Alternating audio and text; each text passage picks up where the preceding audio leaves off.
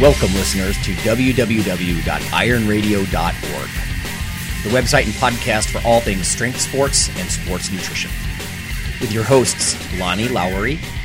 Remember, Phil is like a gnarled old oak tree held together with scar tissue and bone spurs. Rob Fortney. And I'm telling you, the pain that I would suffer was ex- beyond excruciating. And Phil Stevens. Do it, Rob. You'll kill all those nerves. Thanks for listening. Good morning, everybody. Go to strengthguild.com, S T R E N G T H G U I L D.com. Scroll down to the Iron Radio collections, and we've got new shirts and new banners for you to support the show. Everything from just a regular old banner, regular old shirt, to ones with sayings on them, like Lonnie's Phil is like a gnarled old oak tree shirt. And some news for you we're going to have some contests for people who own these shirts and things. So if you support the show, we'll let you more on that later. So if you get in on these early, you can be one of the first people to win some prizes. So thank you very much. Go check out the site, strengthguild.com. Scroll down to Iron Radio Collections and support the show. Welcome, Iron Radio listeners. This is Lonnie Lowery. I'm an exercise physiology and nutrition professor of about 20 years, and I'm a former competitive bodybuilder. Hey, this is Dr. Mike T. Nelson, associate professor of the Carrick Institute, creator of the Flex Diet Cert, and out here snowboarding in Montana. Nice. Hello. This is Dr. Trisha Van Dusseldorp. I'm an assistant professor of exercise science at Kennesaw State University and the current ISSN president. Nice. Hey. All right. Yeah. Hey. Madam President, we will get to you in just a moment. Um, I wanted to follow up on something from last week, everybody, on um, these vegetable burgers that are now all the rage. And Mike and I were had on our old man, you know, driver caps, old man hats, and talking about, you know, this has been tried before in some ways, but now there's a lot of interest. I mean, constant buzz through the IFT and that sort of thing. But so this is um, from Healthline.com. Strength and Muscle Sport News. Some claim that the Impossible Burger is more nutritious and environmentally friendly than beef based burgers. Others argue that certain ingredients in the Impossible Burger may not be optimal for your health. So, this is just what we were talking about last week. Because, Mike, you were talking about, you were curious what kind of oils they would use. And, Yeah. um, and I was worried about the protein source. And so it says the original Impossible Burger contained the following ingredients water, textured wheat protein, wow, wow, Mm. coconut oil, and potato protein. Okay, so creative, I guess. Uh, in 2019, the company introduced a new recipe with the following changes. Now it uses soy protein instead of wheat, uh, making it gluten free. It contains a plant based culinary binder called methyl cellulose. And I've talked about that sort of uh, thing before. Um, I, I don't want to touch that one today. But and then um, they replaced a portion of the coconut oil with sunflower oil.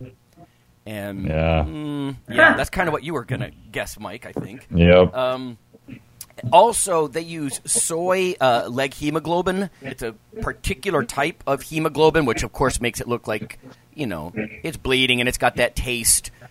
Uh, it says, unlike the heme found in beef, the heme in the Impossible Burger is genetically engineered by adding soy protein to genetically engineered yeast. Okay.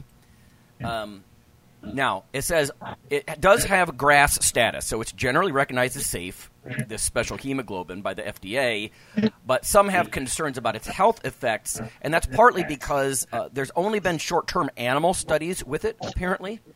Um, but it does seem to make iron more bioavailable uh, in the way that regular heme would in, in beef. So, not, not only flavor, but maybe enhancing the iron uh, absorption as well. Um, here is the rundown. They're comparing it to a 90% lean beef burger. The Impossible Burger has more fat 14 grams of fat instead of 13 grams in the beef burger. Uh, the Impossible Burger has carbs, probably not surprisingly, but 9 grams of carbohydrates instead of, of course, none in beef. So I guess if you're keto oriented, you might have to keep a, a, at least an eye on it. Protein is less, so 19 grams of protein in the Impossible Bur- Burger versus 29 grams in the equivalent beef burger. And of course, that 19 grams, like we were saying last time, you know, maybe missing the odd indispensable amino acid and that sort of thing, but also just less in total. Uh, sodium, 16% of the daily value in the Impossible Burger versus just 1% for the beef. So that's the sort of we were talking about, right? The processing and, and that sort of thing. Um, no selenium in the Impossible Burger, whereas you get 36% of the daily value in beef. So um, she summarizes by saying Impossible Burgers are significantly lower in protein than beef based burgers, yet they contain some fiber. They do have three grams of fiber. Now, I guess I would argue nobody's eating a beef patty looking for fiber, but. Yeah. A whole three grams. Right, right. I agree. so, so there's that. Um, it says claims that producing this plant-based burger uses roughly 75% water, uh, less water, generates 87% fewer greenhouse gases compared to livestock, and requires 95% less land than producing conventional ground beef from cows. She doesn't specifically refute anything uh, along those lines. Mike, you and I were talking about in recent months, you know, about rotating Yeah. crops and about how you know, when it comes to uh, top soil, soil erosion, there's a couple of different things where you can't just say all livestock is all bad all the time. Um, but anyway, so that's what at least their uh, website shows. Again, um, the big controversy she seems to think is that modified form of hemoglobin that's only had research done in you know short-term animal studies. So I just wanted to offer that breakdown to everybody. It does look like if you're a vegan, you know, it will help you absorb some iron, which could be a, a problem for you otherwise. So Mike and I rambled about this last week. Trisha, what do you think about this? Yeah, I think the the sustainability piece is attractive um, in the in the current state of of the world. Um, but I think if you're if you're going for a hamburger, you should go for the real deal, the real deal, and get the high get the high quality protein for sure. Mm-hmm. Yeah, Mike, did that surprise you at all? I, I don't think it would. That, that's pretty much what we, you said last week. So Yeah, that's pretty much what we thought. And again, similar to what we touched on last week, I'd be super interested to see how many people are picking the Impossible Burger because of ethical reasons or because they believe that it's healthier and better for the environment. I'd be super fascinated to see if they ever have any data on that because if they're arguing that it's healthier, eh, eh, yeah, Yep. debatable. and, and that was my that was my gripe. I think that people Yeah. maybe this is an assumption on my behalf, but that people are going to choose this because oh, plants equal healthy. End of story. Oh yeah, You know, Right. I think so too. I think a lot of people are becoming really attractive to plant based diets and and picking foods based on ethical reasons. So I think a lot of people will will say, "Oh, it's got to be healthier if it's plant based." Right. Is that necessarily the case? Mm-hmm. I maybe I'll continue digging um, in my copious free time, sure. But um, I'll, I'll I'll continue digging and look at maybe like what the National Cattlemen's Beef Association has to say about sustainability. You know, because there are mm-hmm. counter arguments to some of these sustainability pieces. Again, um, Dr. Amerson here, she just pointed to the environmental data from the Impossible Burger website. So of course Yeah. that could be slightly cherry picked and whatnot. So And that also depends. Are you equating that to kind of factory farming like we touched on last week, or if you look at sustainable grass, you know, raised beef by you know smaller farmers, that's a completely different thing altogether. So it's like, what are you comparing it against? To that's that's a good point. Exactly right. So you can present partial truths. Yeah, and Right. almost end up lying by omission, kind of. Yeah. right? And you know what? I'm not super against this. It's just that I don't want people, and I don't think a lot of our listeners are going to shy away from beef. I mean, Phil has no interest in this, so um, so the you know maybe I'm I'm just waving a, a red flag for something that nobody is really going to care about anyway. But I mean, God, wheat and soy as the protein sources. Oh boy, I mean Yeah, just you know when you think about like the DIAAS or the PDCAAS, those scales, that's, those are not as good. Anyway, yeah. At least soy is better than wheat, so that's a positive uh, progression, maybe. sure, I guess. you know what's funny about this is, um, Dr. V, I don't know if this was the case with you, but when I was a kid, we used to mock the soy burgers in high school and stuff like that. Oh, You yeah. know, they'd serve up these really kind of Yeah. bogus burger. You're like, that's not a hamburger. And, and it's like, now it's cool. I guess now it's cool. I don't, I don't know. I get it that the special hemoglobin is a big like flavor enhancer, and it is interesting that it can help with iron absorption the same way as real heme does. Um, but yeah, and so maybe for vegans it might be healthier. Let's let's make that caveat. But otherwise, yeah, I'm not real stoked. I just you know processed and anyway. So I don't know. Maybe maybe they'll listen to this. I doubt it. we have a niche market, and then they, we'll get a call from nasty call from a lawyer. So fine, come on, come on the show and correct us. Correct correct the three PhDs, please. Yeah. All right. Um, so let's get to you, uh, Dr. V. Um, I can tell you, my students like you already. Uh, I didn't tell you this. You you have great students. Oh my goodness, Lonnie. Every time they email me, um, you know, about posters or ISSN stuff, they're they're always so respectful and enthusiastic and organized. You know, they've already got their poster in, um, abstract in, and stuff for for ISSN this summer. And yeah, you guys are always on top of it. So kudos to you. I think that's a lot of your mentorship. Well, thank you. Uh, I do. I think they appreciate that you're. They look at you as younger and cooler than me. so, so that's actually. Well, I don't know if they're wrong then. Um, so let's talk about about you and uh, how you how you got into fitness, academics. You know what you're into now. Uh, just all of the above. Yeah, yeah. Let's see. I that's a great question. I love. I really enjoy reflecting on on this stuff. Um, I grew up in a really small town. Well, I shouldn't say really small. I guess it's all all relative to to perhaps where you guys grew up and and the listeners. But ten thousand people ish. Uh, few stoplights, few stop signs. Um, where everyone knows everybody. So I grew up in Iowa, small town called Oskaloosa. And really, my love for for fitness and and sport began when I was really young, and that's that's thanks to my parents. Uh, they signed me up for my first sport was was t-ball. I'd say if you ask my dad uh, what my first you know uh, experience in sport was, he'd say it would be in racing because he races uh, dirt track cars. And the first race I ever went to, uh, he won when I was when I was a, a kid. So he always says, "Oh, your introduction to, to sport really was uh, because you know I took you to the racetrack." But I was in t-ball about six years old, and I remember as a kid I'd go outside. We had this massive yard in the in the country, and I would set the tee up, and I would just hit ball after ball after ball off of that tee and play catch with my dad.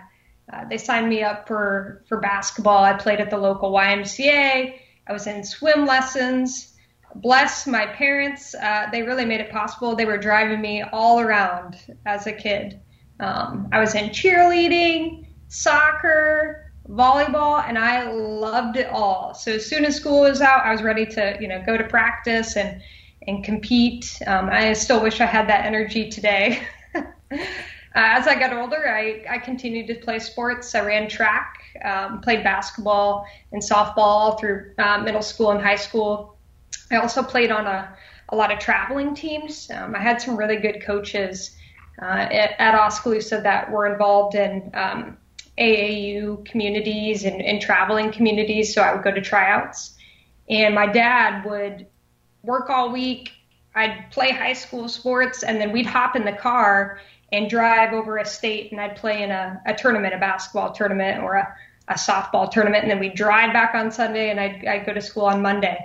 I remember in uh, high school once I went to prom and then hopped in the car as soon as it was done. We drove all night uh, to to Kansas City, Missouri, and then I played in a basketball tournament. And I had my nails done. I was out there on the court, and I go to catch the ball, Nice. and it like breaks off one of my nails.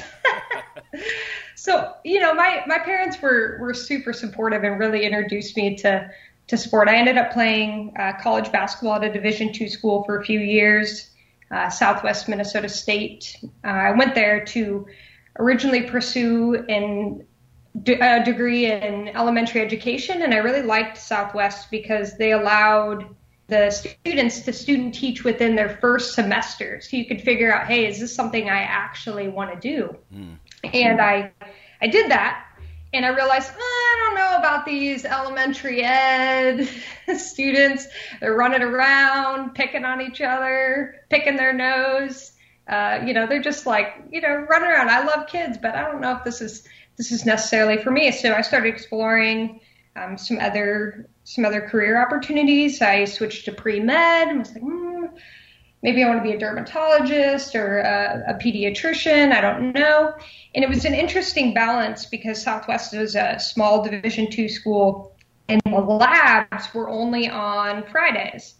Your your biology labs were on Fridays, your chemistry labs were on Fridays, and the basketball team uh, played back to back. So we would travel Thursday, uh, play Friday and and Saturday, and then come back Sunday. So I would always miss my labs. So I had this this battle of doing well in my classes um, because if you missed two labs, you automatically were, were failed. You, you got an F in the class, oh, and wow. so I couldn't pursue pre med and play basketball. So finally, I decided, you know, I'm going to focus on my academics, and I actually stopped playing and uh, decided to to really hone in on on what I wanted to do and and focus on on my coursework. And that's when I took a, a kinesiology class um, with with Brent Jeffers. Uh, he was actually uh, he was not a PhD, um, had a master's degree.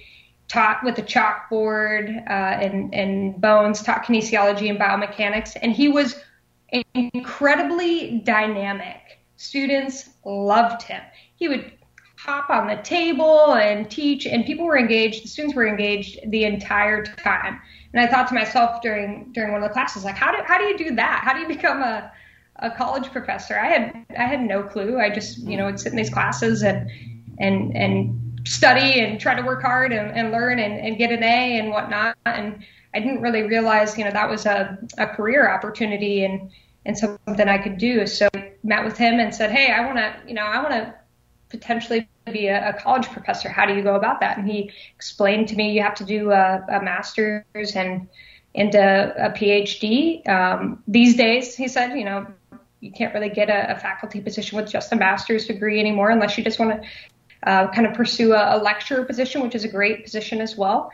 Um, so I was like, okay, I'm on board. You know, how how do I how do I start? How do I get some experience doing this? So he told me, you know, if you get an A in kinesiology and biomechanics, you can TA uh, for those courses uh, during your last semester, and I, I did that. So I ended up graduating early. I took uh, 24 credits in my last semester and TA'd uh, kinesiology and biomechanics, and did my first research project uh, that semester as well. Um, I had some more time because I wasn't I wasn't playing basketball. There was another professor, uh, super influential in my life, Jeff Bell, Dr. Jeff Bell. Um, he did his PhD at um, Pittsburgh and uh, came to Southwest and had a lot of research experience. So we ended up doing a, a training study in wheelchair athletes, the wheelchair uh, basketball team at Southwest. Really great team. Uh, that was my first research experience, and I, I was able to present that at the the Southwest uh, Symposium.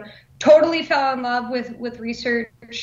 Um, got all my applications in. Really was kind of battling between do I want to do biomechanics or exercise phys um, physiology. I was I, I liked both.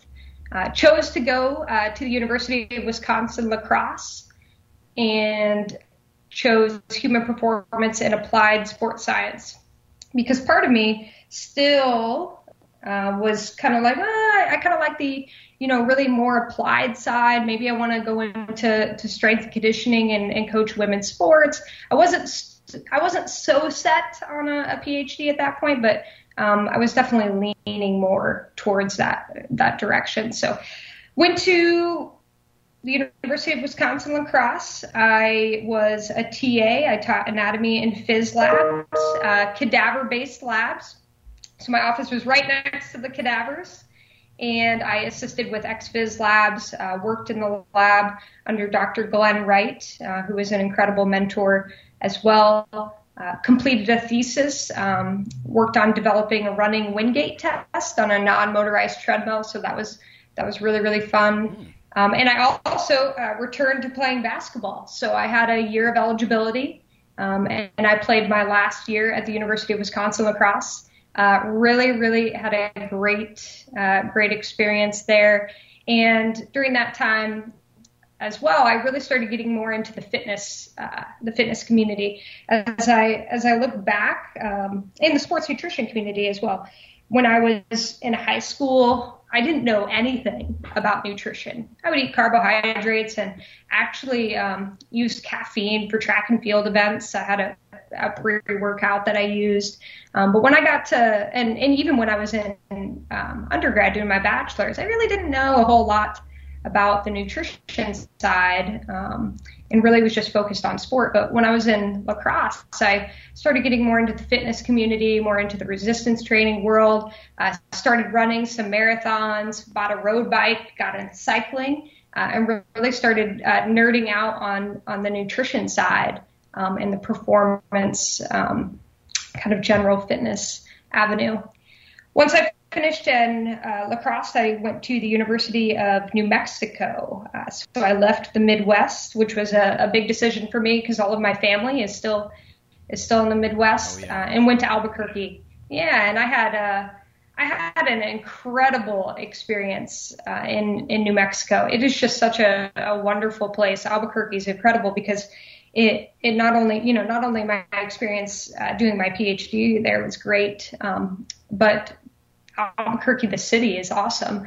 Uh, you you have the valley uh, where it can be sunny and really really warm, and you can go up into the mountains and it's cool. And there's hiking and, and mountain biking, and you can even ski. I mean, it was just it was really an eye opening experience for me to have all of that, you know, right there outside outside my door, as well as incredible uh, mentors. So I went to uh, New Mexico, and I originally worked with Dr. Chad Kerksick, uh, he was there my first year and a half, two years.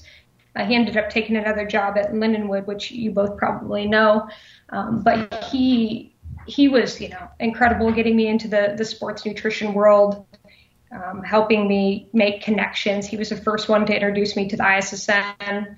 Um, I ended up finishing out with Dr. Christine Mermier, uh, which not a lot of people know about, but she's an incredible uh, mentor. Uh, she's done a lot of different research from, you know, rock climbing performance. Uh, she does nutrition research. Um, she's really, really, really, really great clinical research. And she was who I, I finished out under. But at New Mexico, the really great thing about their program, and I'm, I'm actually sending a, a student there because um, I just I love it so much is that they allow you to do research in a lot of different areas. So we did altitude research. I have experience in biochemistry. Uh, I, I, did nutrition and supplementation research. Uh, we did um, some aging and, and, diabetes research. It was just an incredible experience. Um, finished there in 2016 and took the job at Kennesaw State. It was actually the first place I interviewed. Uh, I interviewed some other places, um, but uh, KSU was incredible. It, the job posting was um, uh, very sparse in details, and I ended up submitting my application like the last day, uh, the you know the deadline. I was like, oh, you know, I don't know much about the school and whatnot, but know, I'll send an application in. And when I came to to interview, absolutely incredible, uh, great people uh, incredible lab space and, and support from the department and, and the dean and the university as a whole is really a, a special place. So I've been here ever ever since. Right on. So you didn't really get that introduced into the resistance training seriously till grad school, is that right? Yeah, I just you know we would lift weights uh, at in high school and and whatnot, but it was really a such a an afterthought uh, for the for the coaches. It seemed right. It was just something you did for 15 minutes yeah. after practice. Um, and I look back and it's like I have all of this knowledge now, and all I want to do is share it with all of these right. these high school kids and these college kids. And it's interesting when I teach sports nutrition to our undergrads uh, here. Um, and even some of our grad students still compete at KSU, uh, depending on eligibility. They have no clue. Uh, it's like you should, you know, we've got runners, 800, 1500 meter runners that, you know, don't know anything about supplements or or things that could be ergogenic and improve their performance or even you know recovery with protein and, and stuff like that. So it's very very interesting. Yeah it almost sets you up like a a missionary, you know, to these programs where the, the head coach just handles all of the, you know, the lifting, the nutrition, the whatever, and you're just kind of like, oh man, there's so much opportunity here just to shed some light, you know, on on all this stuff. Yeah, absolutely. And I I just uh, recently gave a talk to the the cross country team. There was a a girl that uh, was in my grad class and she was still running uh, and, and, for the cross country, the KSU cross country team. And she's like, Dr. V, you have to, you have to talk to, to the team. Please, please, please talk to the team because we, we don't focus on this stuff. Um, and, and people have, you know, GI distress and they talk about all these things, but they don't, they don't know who to go to. So we set up a, a time and I talked to them and I told the coach and, Hey, anytime your players want to send an email and, and chat, I'm happy to do it because I think I think it's great for them to have just you know 15 minute conversation could really change a lot of things for them. All right. Um, we will go to break, and when we come back, everybody, we're going to talk with Dr. V about um, just memberships. Like, if you're a lifter and you love learning, where do you go? You know, what kind of certifications or memberships are out there? Um, what kind of opportunities to network? Just all of the above. So we'll be back in just a minute.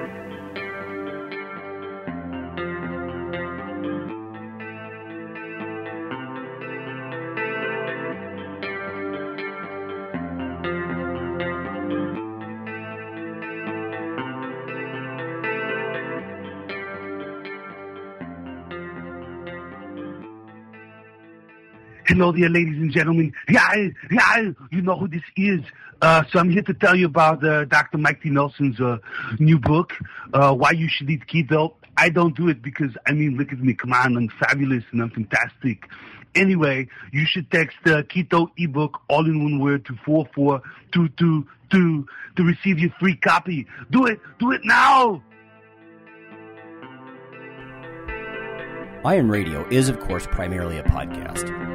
But over the years, there have been technical glitches calling for backup streaming and listeners who wanted the convenience of other sources of audio content.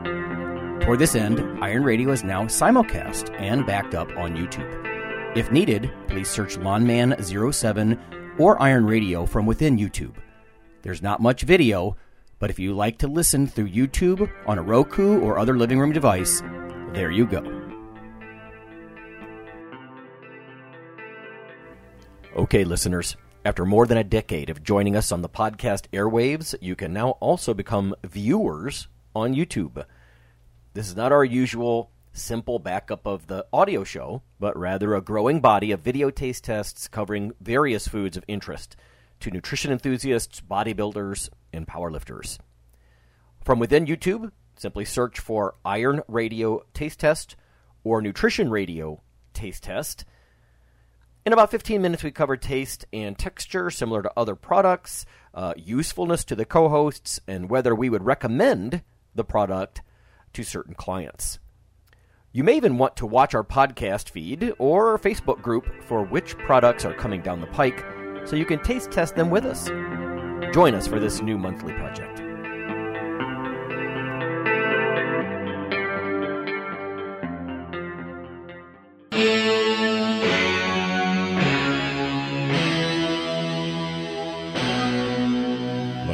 Weekly fix of Iron Radio. In addition to being a popular institute on iTunes, we are also on email. Simply go to www.ironradio.org and sign up for the voluntary email. You'll get a once per week email, no more. That's little more than the show notes and a link to the audio. So go for it.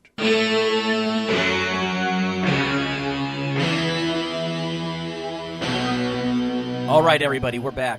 It's um, Mike and it's Lonnie. Phil is away at a powerlifting meet.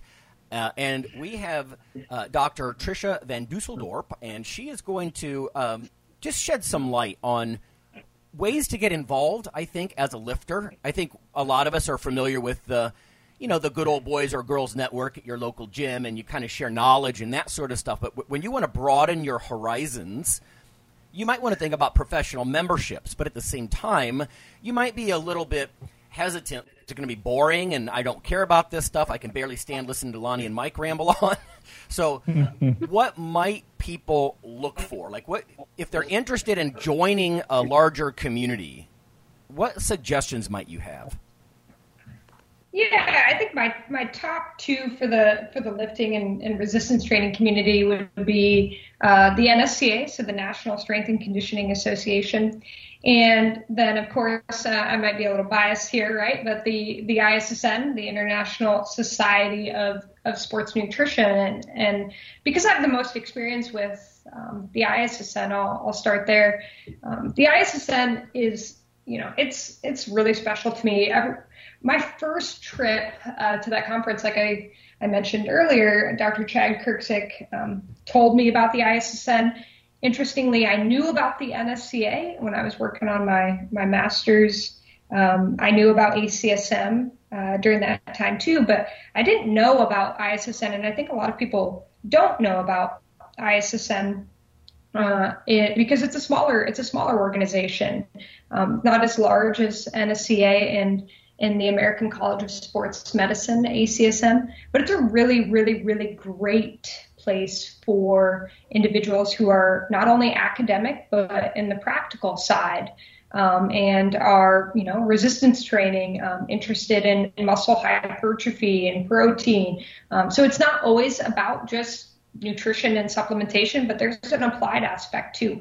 Most of the major conferences, um, so we, we consider that the the annual conference have both a practical and applied section. So uh, things that would apply very much to a resistance training athlete, and then uh, a very basic uh, physiology um, section as well. So two two talks going on at the same time, um, one more practical and applied, and one more basic. And I think it would really really appeal.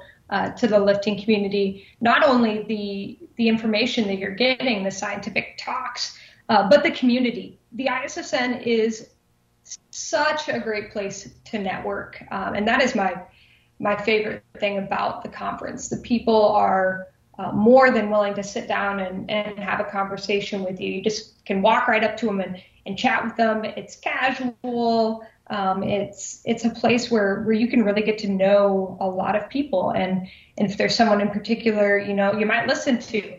Uh, on on a podcast and stuff, and they're there. You just walk right up to them and say hi, and, and they're more than willing to, to chat with you. Um, so the ISSN is is a really great place. Um, there are conferences um, that are affordable. I don't think they're outrageous in cost. The 18th annual conference and expo is already already planned out. We just put the schedule out. It's in St. Petersburg in person, mm-hmm. in person, June 10th to 12th. So we're really pumped uh, to get some people together. Uh, since we've been virtual so much uh, lately, we also have been doing some virtual conferences and, and webinars. They usually garner about 150 people from all over the world and have uh, very practical talks for resistance training athletes. Uh, we actually have a female specific one that uh, Eric Bustillo, who's the, the vice president, um, he's an RD, um, really great guy. He just organized a female health and performance uh, webinar, and it will focus. Um, there are talks that will focus on resistance training in women and, and supplementation um, for hypertrophy in women. Uh, it's going to be a really great event. That's really um, cool. So that's yeah, yeah. The ISSN is is excellent. NSCA, uh, I have to say the same thing. is a great organization as as well. I'm a member of the the Georgia State Board. Uh, Greg Ryan, uh, who's from Georgia Southern, is the president of of our our region, and he is he's done a really excellent job. Um, I know there's going to be a lot of structure changes on how those kind of regional conferences work, but they're super affordable. Um, and you get a day long of talks and they're recorded. So let's say, hey, you know, this this conference is going to cut into your training time.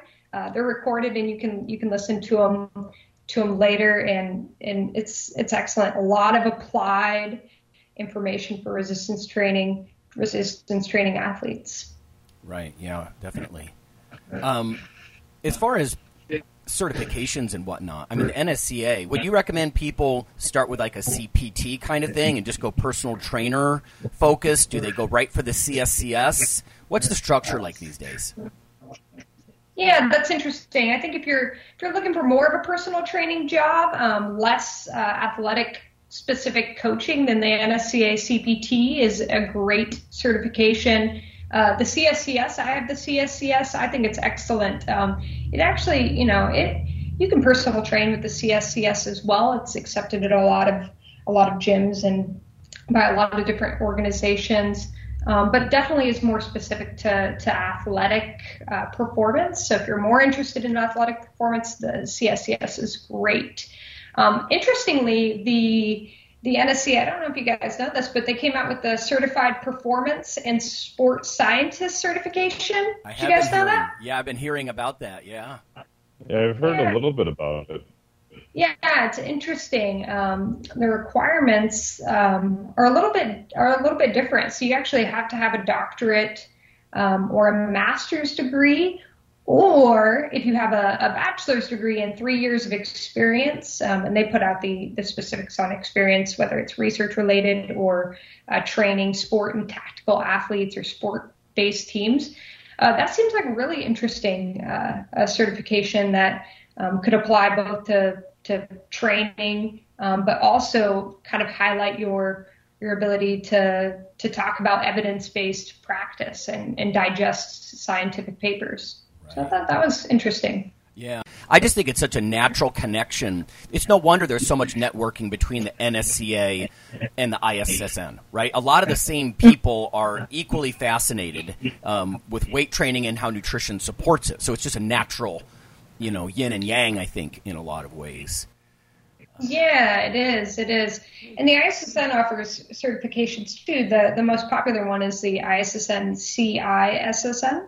Um, and that certified sports nutrition specialist certification is is great. Um, it really kind of highlights that you have a, a good knowledge of of individual supplements, beta alanine, creatine, um, uh, citrulline, and, and and so on and so forth, and, and recommendations for for protein. So having that certification, which um, is is affordable, I should say, in a sense that if you attend a, a regional conference uh, that might cost a student uh, 40 bucks, you get you know a 50 to 75 percent discount on the certification exam.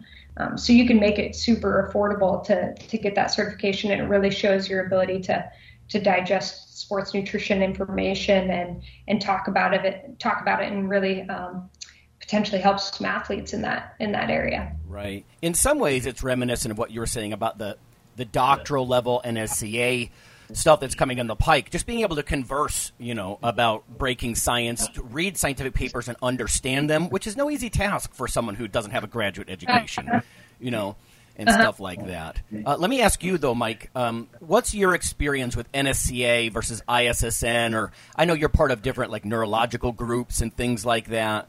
Um, what would you suggest for listeners? I mean, they know that you love strength and lifting and all that sort of thing, and you know they would listen to your advice for sure. But you're also involved at a very high end with stuff. Uh, what do you think, Mike? I mean, just to kind of echo what you guys were saying, just, I mean, go to a conference. Um, I mean, obviously, I've been to a lot of local NSCA events. I think that's a great way to, to start um, because it's super easy to meet people. It's less travel once you can actually attend events in person again. Um, the bigger events, like, you know, the national event, which I presented at, is they're super cool to see a lot of different speakers, but I think sometimes the networking is harder because the events tend to be so massive. They're still wonderful events. Uh, like what Trish was saying, I like the ISSN because it's generally relatively small. Um, pretty much everybody there is very open, and I think just the dynamics are easier to meet people than some of the bigger events. So I would say start with whatever you can attend locally, obviously once events are open. And then I think of, you know, even the ISSN national conference, which sounds kind of intimidating, is still relatively small, which is nice.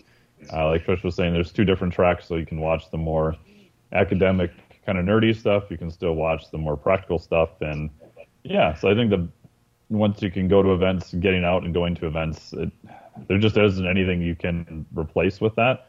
And I'm sure you can attest to this too, Lonnie. The amount of just people that you've met and just conversations you've had, and you know, one other tip I could give too is that if there's someone there you're really interested in meeting, if you can even just brush up on what research they've done, you know, things that they're interested in, uh, that's always nice too, because then they realize, oh wow, you actually kind of know what you're you're talking about, and you have uh, maybe a question that's an intelligent question to ask. And pretty much everybody wants to talk about their research, especially if they meet someone who's you know interested in it and has taken the time to actually read it. So yeah, yeah, I think it's really notable with the ISSN how they embrace, you know, non PhDs in a way. Like Mike, imagine going to somewhere yeah. like IUNS or one of these big international meetings, or even like uh, experimental biology. Experimental just, biology, yeah. Yeah, you know, there's twenty thousand people, and I don't think there's a lot of lay lifters there just just trying to pick up no. some new skills, you know, kind of thing. So. Yeah, and that's what I do like about ISSN is exactly that. You don't have to have a terminal degree to go there. You know, there's a lot of practical based applications and there's people that I've met there that are not even in the, the fitness or nutrition industry. They're just, you know, fans of it and interested and they can still get a lot out of it too. Yeah, I mean, it's legitimate to be a science consumer. You know, I have huge respect yeah. for people like that. Um, definitely.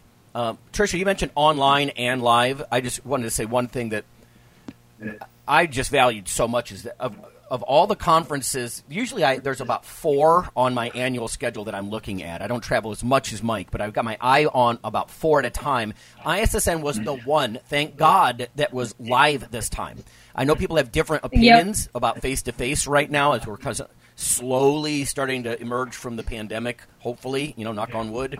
But, um, yeah, we're very much looking forward to it and feel like we can do it in a, a safe manner. As Mike mentioned, it's not 20,000 people. Uh, you're talking 150 people, and we we've already got. Um, Joey's been working. Dr. Antonio, uh, the CEO of ISSN, has been working really hard on on making sure that you know there's adequate spacing in the tables and and people will feel comfortable. Um, masking will be, uh, I think, optional at that time um, by the time we get there, at least uh, for the for the hotel from from our last correspondence with them. So I think it's going to be I think it's going to be really great, and I'm feeling it's going to have a lot of a lot of energy because people have been in the virtual setting for so long. Yes. So I'm really very much looking forward to it, and I know travel budgets are are really tight. Um, so I've been especially for students, I really want to get students involved. And so I've been trying to correspond uh, with different students, and, and, it goes for your guys' uh, connections as well. And Lonnie, your, your students,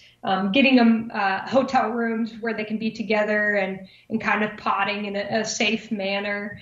Um, and whatnot, so they don't have to spend as much money because I know travel is is really tight right now. Right, right on. Yeah, uh, my one rule is that everybody who travels is vaccinated eh, because by then I think that's possible. Half of our group already is, you know, because we're actually we're not piling into planes. We're gonna we're gonna road trip it. But if everybody's vaccinated and testing negative, um, uh-huh. so I think uh-huh. I think universities are starting to emerge. And you're right, the energy is going to be high. I can tell you because it, it, last year was generally, at least on a like a personal adventure level, unsatisfying. I was shackled to my yeah. keyboard for eight hours, you know, for some of these meetings and stuff, and um, not. It's just not the same. It's just not the same. It's not. It's not. Um, okay. Uh, what about just overall um, tips that you might have then? I mean, if if someone likes education, uh, this is kind of putting you on the spot, but other than like trying to seek a certification or a membership or something local, um, does ISSN, for example, have things online like resources that people can just start to geek out? Um, where would you where would people you know, look? You know, if they wanted to up their game academically, you know. Mm-hmm. Yeah, we have uh, we have less of that available. NSCA and ACSM. We haven't talked as much about ACSM, but uh, they put out a lot of content. Uh, the American College of Sports Medicine, um, not as always specific to the resistance training world, but um, a little bit more clinical at times. They got the ACSM certified exercise physiologist and certified clinical exercise physiologist certifications. Um, from you know from that to to personal training and group exercise. Uh, they even have a, a, certified cancer exercise trainer um, and public health specialist certification. They have so many certifications and they put out content and, and continuing education information associated with that. So if it's if you're looking more in the, the clinical world, I'd say that. But NSCA really does put out a lot of content too. They have um, continuing education modules as part of their their website, um, and that's not only uh, specific to strength and conditioning um, in kind of the general population, but they also have an awesome uh, tactical strength and conditioning uh, facilitator education uh, portion of, of their website as well. So I, you know, if you're looking for for direct information, stuff you can learn on your own, um, I would I would check out NSCA and the American College of Sports Medicine. Before I let you go, what what's on tap for you now? Like um, you research, um, you know, athletics. What is Dr. V up to these days, or even down the yeah. road? Yeah, you know, we were really lucky um, during the when the pandemic hit, um, kind of hard uh, in in March of, I guess it was yeah March of last year, huh? Already, it's crazy. Um, that uh, we had we had two really big studies going on that were grant funded, and we were right at the end. Um, and one of them uh, was more led by me, but another one of them was was led by uh, one of my students, um, Alyssa Bailey, who is going to likely go on for her PhD. I had mentioned uh, that earlier, but we were right at the end, and and I sat down with our department chair and, and, chatted with the Office of Research, and we found a way to, to safely complete those projects. And we've actually continued in the lab uh, with social distancing and, wow. and, adequate cleaning. And so we actually we haven't really missed a beat. Did things slow down? They they definitely did slow down, but we've been we've been completing projects. Uh, the one that um, the the one that Alyssa was was spearheading is a really cool one, and, and we're going to use that for some upcoming um, large grant funding applications. But that was looking at three months of quercetin supplementation and the impact on bone turnover markers in postmenopausal women. So we're finishing up the writing on that, and we're going to use that as pilot data for some some grants. Uh, really, really cool study and, and cool results from that. Uh, another one of my students. Um, is working on her thesis. Michaela Lessie, uh, she'll be at ISSN this summer. Really incredible student. Uh, love her to love her to pieces. She um, is going to go in for a PhD as well. She's studying the the effect of creatine loading on body composition, uh, GI distress, and performance in women. Um, so she's she's doing a female and creatine study, which a lot of research on on creatine, but not so much in in women. We just uh, and you know these these studies vary a lot. So the thing I love about KSU and one of the reasons um, I you know love to love to talk about the program and, and really enjoy the university is that uh, you don't have to have one set area. Um, for example, I don't just have to study creatine or I don't just have to study protein.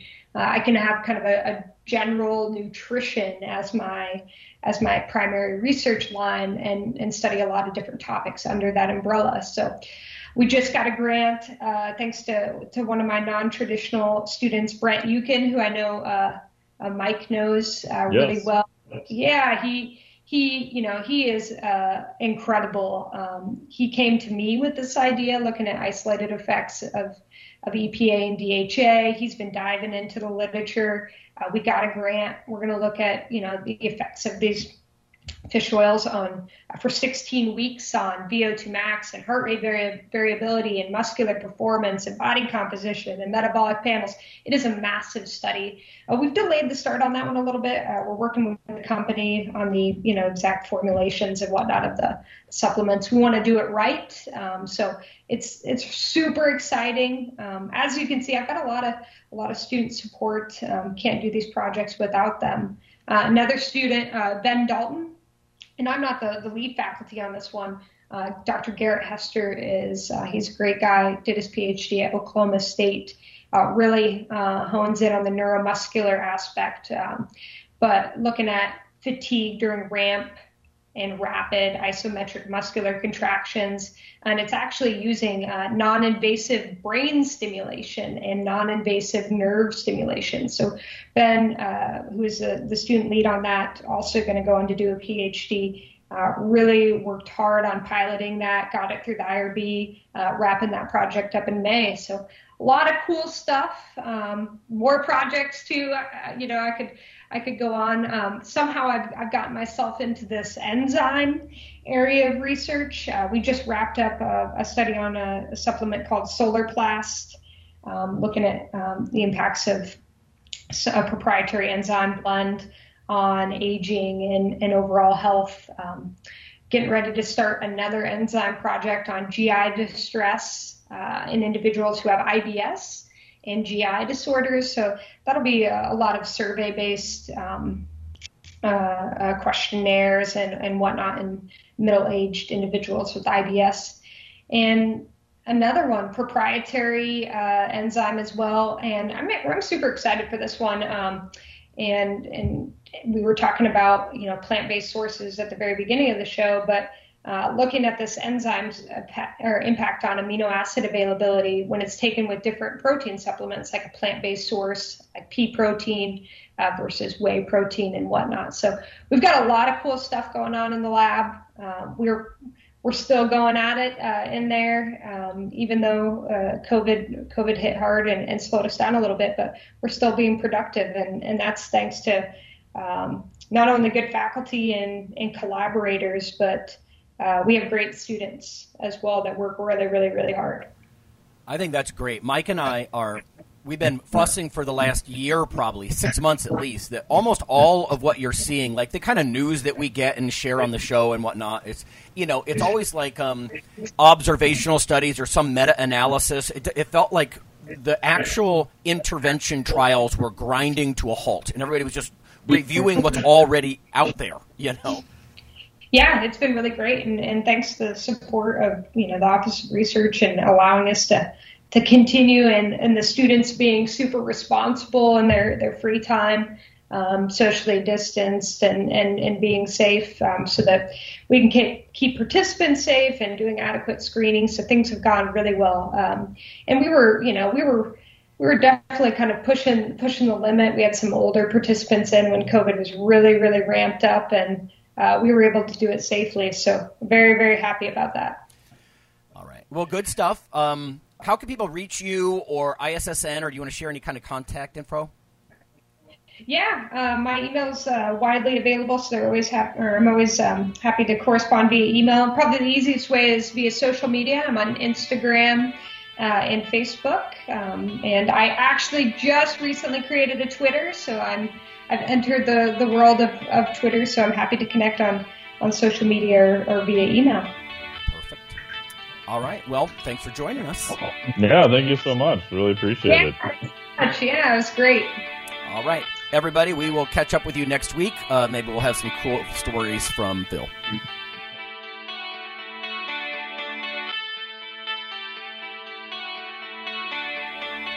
Iron Radio is accepting donations. If you like what we do, the professors, the scientists, the bodybuilding show promoters, the athletes themselves in powerlifting and bodybuilding. Um, please consider making a donation or maybe buying something from the ironradio.org uh, store. Uh, we also are accepting supporting members. So for $4 a month, which is frankly less than the bank sneaks out of your account in fees, you can step up and support a form of sort of public radio for the bodybuilding and powerlifting and strength community. The Iron Radio podcast and all of the audio on ironradio.org is for informational purposes only. If you're interested in starting a diet or exercise program, it's important to check with your physician. Also seek the help of registered dietitians, athletic trainers, and qualified exercise physiologists in order to make the progress that you need.